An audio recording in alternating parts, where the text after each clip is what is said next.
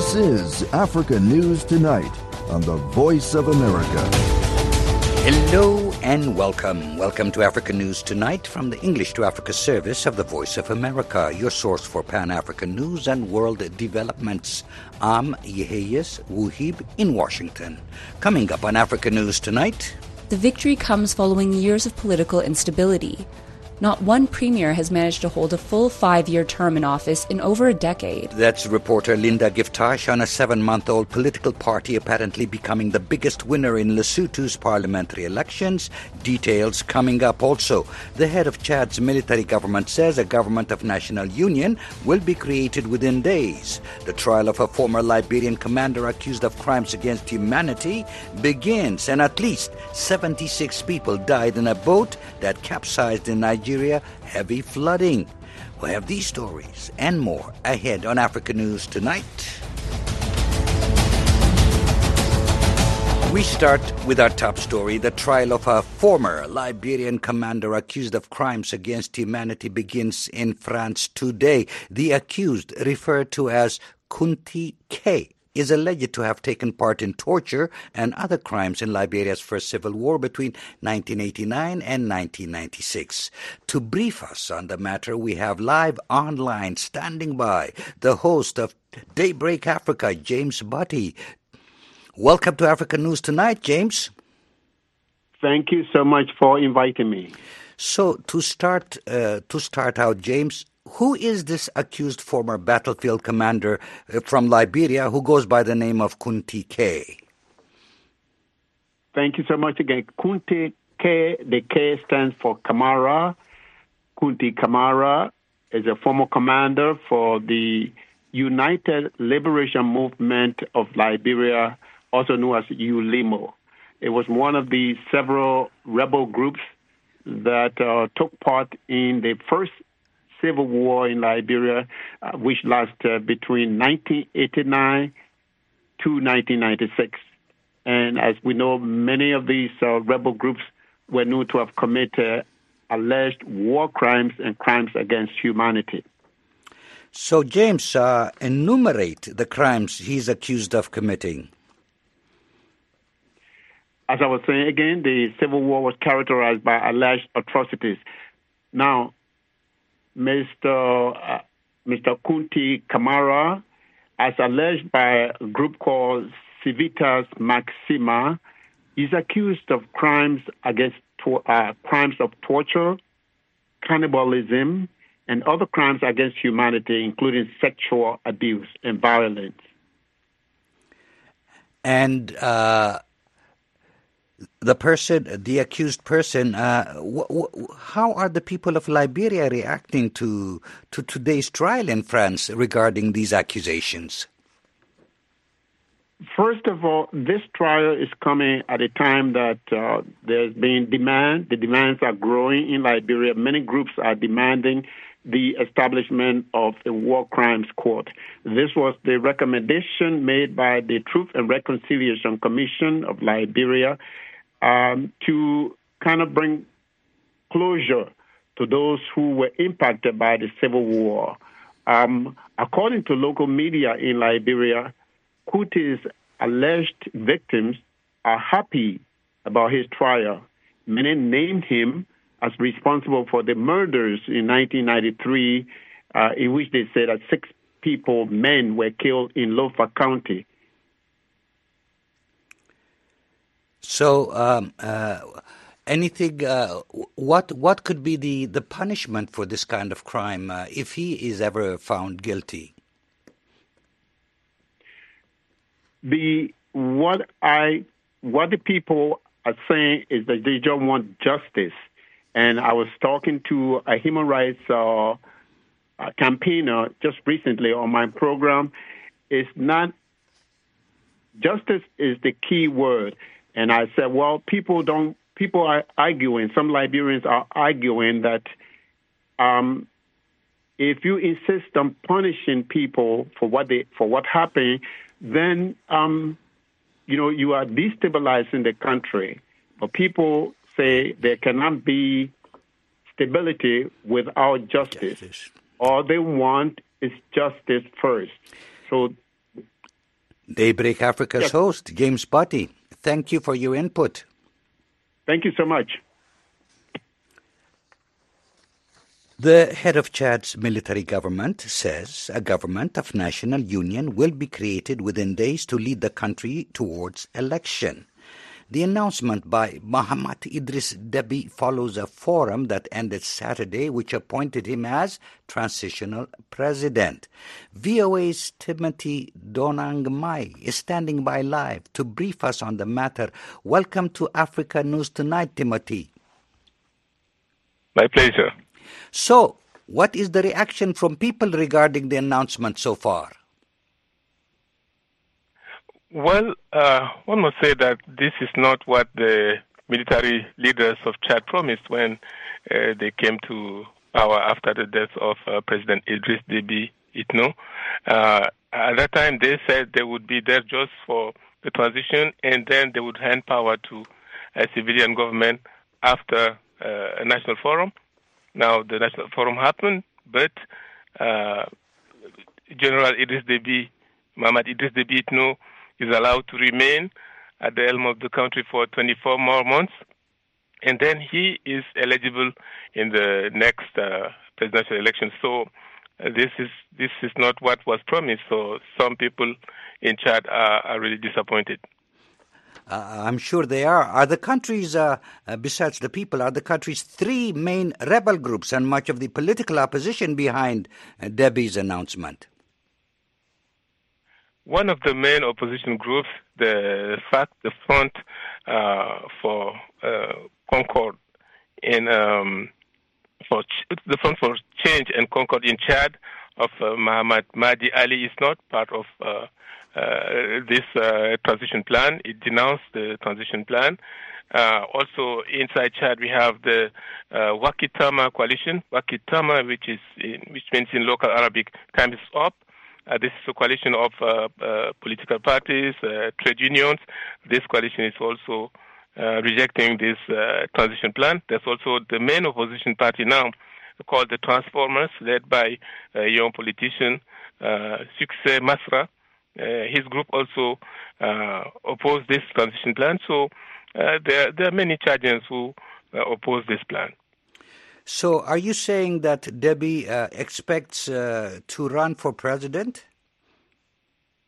Uh, it, it is clear. It is clear because for uh, a long time he refrained from uh, stating his uh, intentions concerning the the next presidential elections, which could only mean one thing that he, he plans to run. And now he is legally allowed to do so. So nothing prevents him from running, and uh, no one uh, would expect him not to run. Head of the French to Africa Service, Timothy Donangmai, thank you for your input. You're welcome. The Kingdom of Lesotho, surrounded by South Africa, has elected the newly formed Revolution for Prosperity Party into power, early results show, amid long standing political instability. Linda Givetash reports from Johannesburg.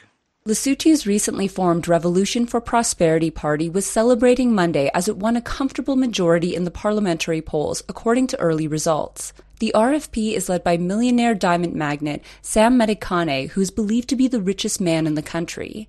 The victory comes following years of political instability. Not one premier has managed to hold a full five year term in office in over a decade. A former British colony, the Mountain Kingdom has had many coups and attempted coups since gaining independence in 1966. The RFP, which was established in March, ousted the previously ruling All Basotho Convention that came into power in 2017. The country has a mixed electoral system, with 80 of the 120 total seats allocated by a first past the post system. RFP candidates secured at least 49 of those 80 seats designated to determine the ruling party. The remaining 40 seats are filled in a proportional representation system, determined by voters' preference for parties rather than candidates. The main opposition party, the Democratic Congress, has maintained its second place spot. The RFP identifies as a social liberal party with a mandate to grow the economy by double digits by 2030. That promise to appeal to voters as nearly a third of Lesotho's 2.2 million people live on less than $2 a day. Commonwealth observers said that while voting on Friday was peaceful, there were issues with the voter registry at some polling stations. Observers recommended a review of the registration process to avoid duplicate names and ensure the inclusion of young voters. Linda Givetash for VOA News, Johannesburg. 230 South African students studying in Russia are facing eviction from their accommodations and expulsion from their universities.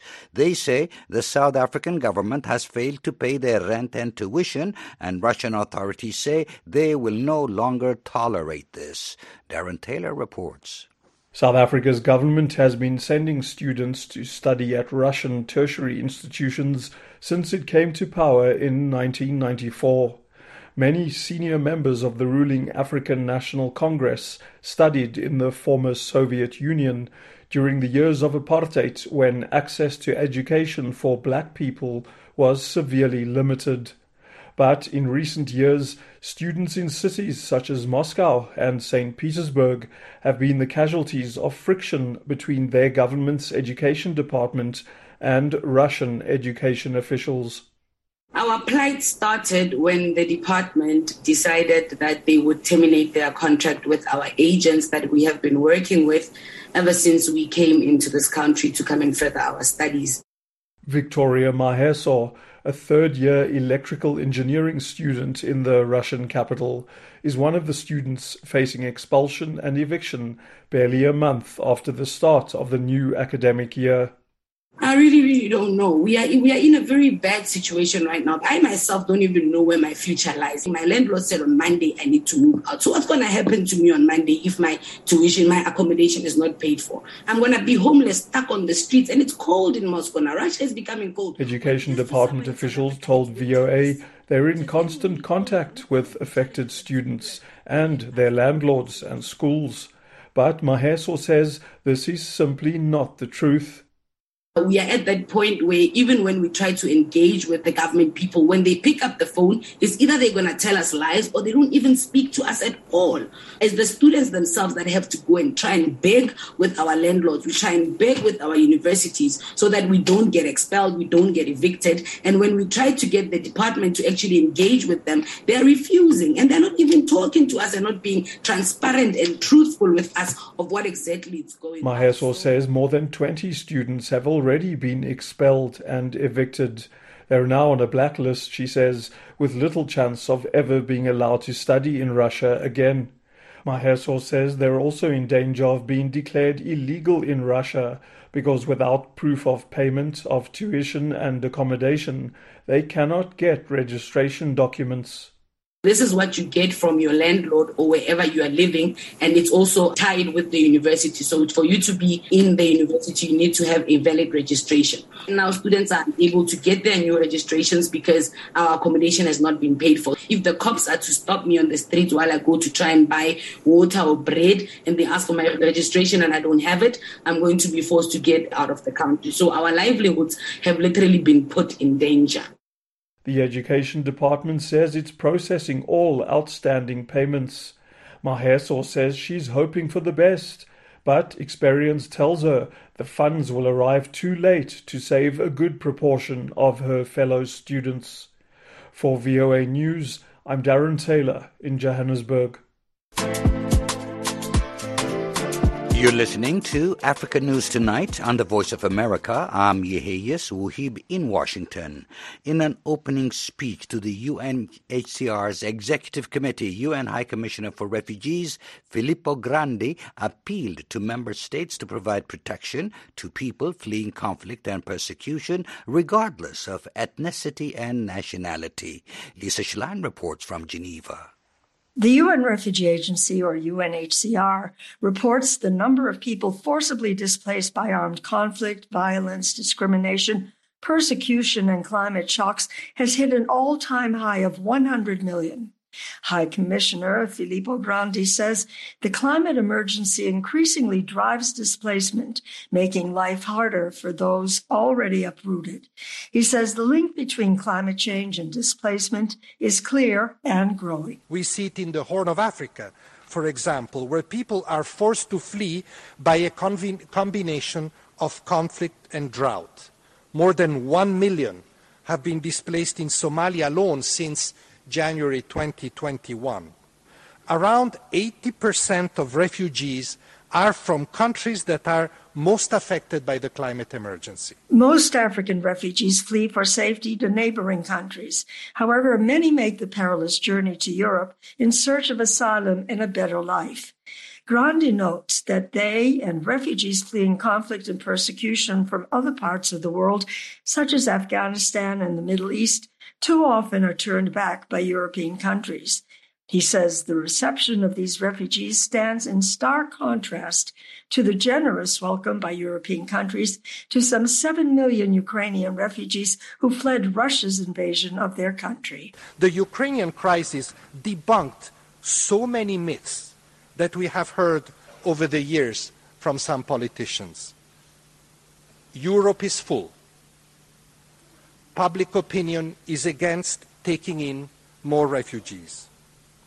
Relocation is impossible. He says efforts to deny access to territory for those seeking asylum, often through violent pushbacks, must be rejected. I also reject what we have heard some politicians on this continent tell their voters that Ukrainians are real refugees, while others, fleeing similar horrors but from different parts of the world, are not. There is only one word to, de- to define this attitude racist. Grandi adds failures on the part of member states to uphold their international protection obligations is deeply worrying and concerning. Lisa Schlein for VOA News, Geneva. Some African countries want next month's CITES meeting in Panama to list all African elephants under Appendix 1, which is reserved for species on the brink of extinction. A similar proposal failed at the last meeting as Africa has split listings for elephants. From Gaborone, Botswana, reporter Mqondisi Dube has the details. Burkina Faso, Equatorial Guinea, Mali and Senegal want elephant range states in southern Africa, including Botswana, Namibia, South Africa, and Zimbabwe, to be barred from exporting elephant products. They want the elephants to be elevated to the highest listing which will prohibit trade in elephant products and hunting of the animals. However, Southern Africa has a growing elephant population. Some of the elephant range states want to be allowed a once-off sale of their ivory stockpiles. Botswana is the largest elephant herd in the world. The country's director of wildlife and national parks, Kabelo Senyatso, says the push to ban elephant trade is based on emotions. So of course, Botswana, as uh, the rest of SADC, is unhappy with uh, a, a, lot of the restrictions that uh, CITES has otherwise imposed on on us. And and, and part of the, the frustrations uh, for us and uh, fellow SADC member states is that the the decisions um, are not based on science. So there's there's a lot of emotion, uh, particularly by uh, people that don't live with these animals, so they don't uh, get to experience the negative effects of of what a high elephant population means for the landscape. Southern African countries have threatened to pull out of CITES if some of their demands are not met. SADC, as um, the, the, the, area that supports the highest numbers of elephants, needs to have a greater voice in, in directing um, how these resources are, are used and, and, and traded. And so we have, uh, SADC member states have commissioned um, some work to help us look through the options um, of, of, of how we could trade uh, within CITES and how we could trade outside of CITES. Conservationist Map Ives says it would be ideal if the issue is put to vote at CITES. The guys at CITES use, you know, what should be a democratic system of voting to make decisions on these matters. And uh, if the majority vote against the uh, utilization, and you will note that I don't use the phrase sustainable utilization because I think it's an oxymoron. Um, but the utilization of these animals, then the majority will have their, their say.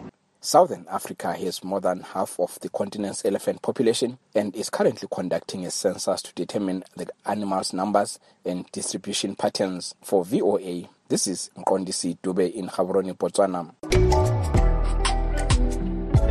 Officials in Cameroon say the number of mental health patients in the country has more than doubled in the past year as the country deals with a separatist crisis in its western regions and Boko Haram clashes in the north. For World Mental Health Day today, Moki Edwin Kindzeka reports from Yaoundé, Cameroon. Fonbe Hedwig is the director of the Vine Mental Health Center in Bamenda, capital of Cameroon's volatile northwest region. He says his center was chosen for World Mental Health Day activities in Bamenda because the number of psychiatric patients at the center increased from less than 20 in 2021 to over 100 in October 2022. We are receiving those who have gone through traumas and they are sad, many who complain of sleeplessness, some who cannot be able to control themselves, they are so restless, so agitated, some with severe anger issues. They present emotional and uh, behavioral tendencies which are uncontrollable. Fonbe said many families lack the resources to care for psychiatric patients at home and either abandon the patients at the center or put them on the streets. Rebecca Kwate is the highest government official in charge of mental patients in the Northwest region. She says the number of psychiatric patients seeking help in the region has increased from less than 2,500 to over 6,000 within the past year. Some of them come here already abused, so we listen to their story to increase their morale. And in course of looking for solutions, it may require that we go for home visit, we help them at the level of the police, and we work with those that go to the hospital when it comes to trauma management. We make sure that they enjoy the same human rights like other people. Overall, Cameroon says the number of mental patients in the Central African state has more than doubled from about 10,000 to 23,000 in the past 12 months. The government says with the separatist crisis in western regions and Boko Haram terrorism on the northern border decreasing, humanitarian workers are better able to find and assist patients abandoned in villages where fighting was intensive. Law Mingeme is the director of mental health at Cameroon's Ministry of Health.